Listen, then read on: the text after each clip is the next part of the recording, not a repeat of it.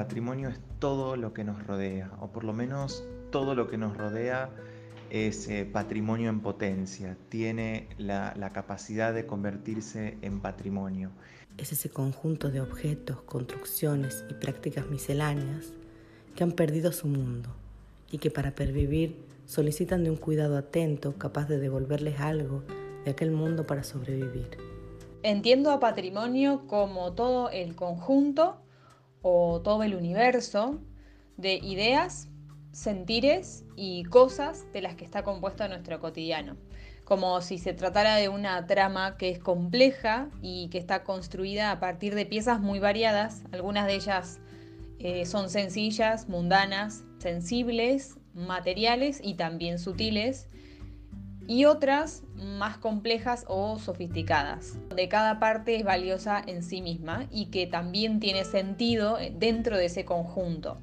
El patrimonio para mí es el conjunto de bienes, derechos y obligaciones. Los bienes comunes de un pueblo. Lo que produzca ese pueblo en tanto identidad cultural es parte del patrimonio.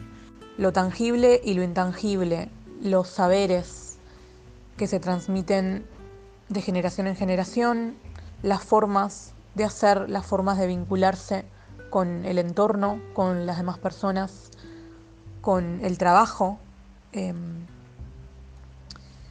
y también obviamente lo que queda material, los objetos, las construcciones. Para mí el patrimonio puede ser material, eh, mis máquinas de tejer y mis agujas, e inmaterial, que son mis conocimientos y habilidades, ya sean heredadas o adquiridas, y con todo ello eh, llevo a cabo eh, un producto o la prenda. Para mí el patrimonio es lo que tenemos, nuestros recursos que pueden ser simbólicos, materiales, económicos. Para mí el patrimonio cultural es una herencia que debemos transmitirla y resguardarla. Para mí el patrimonio es pertenencia, historia, tradición y cultura.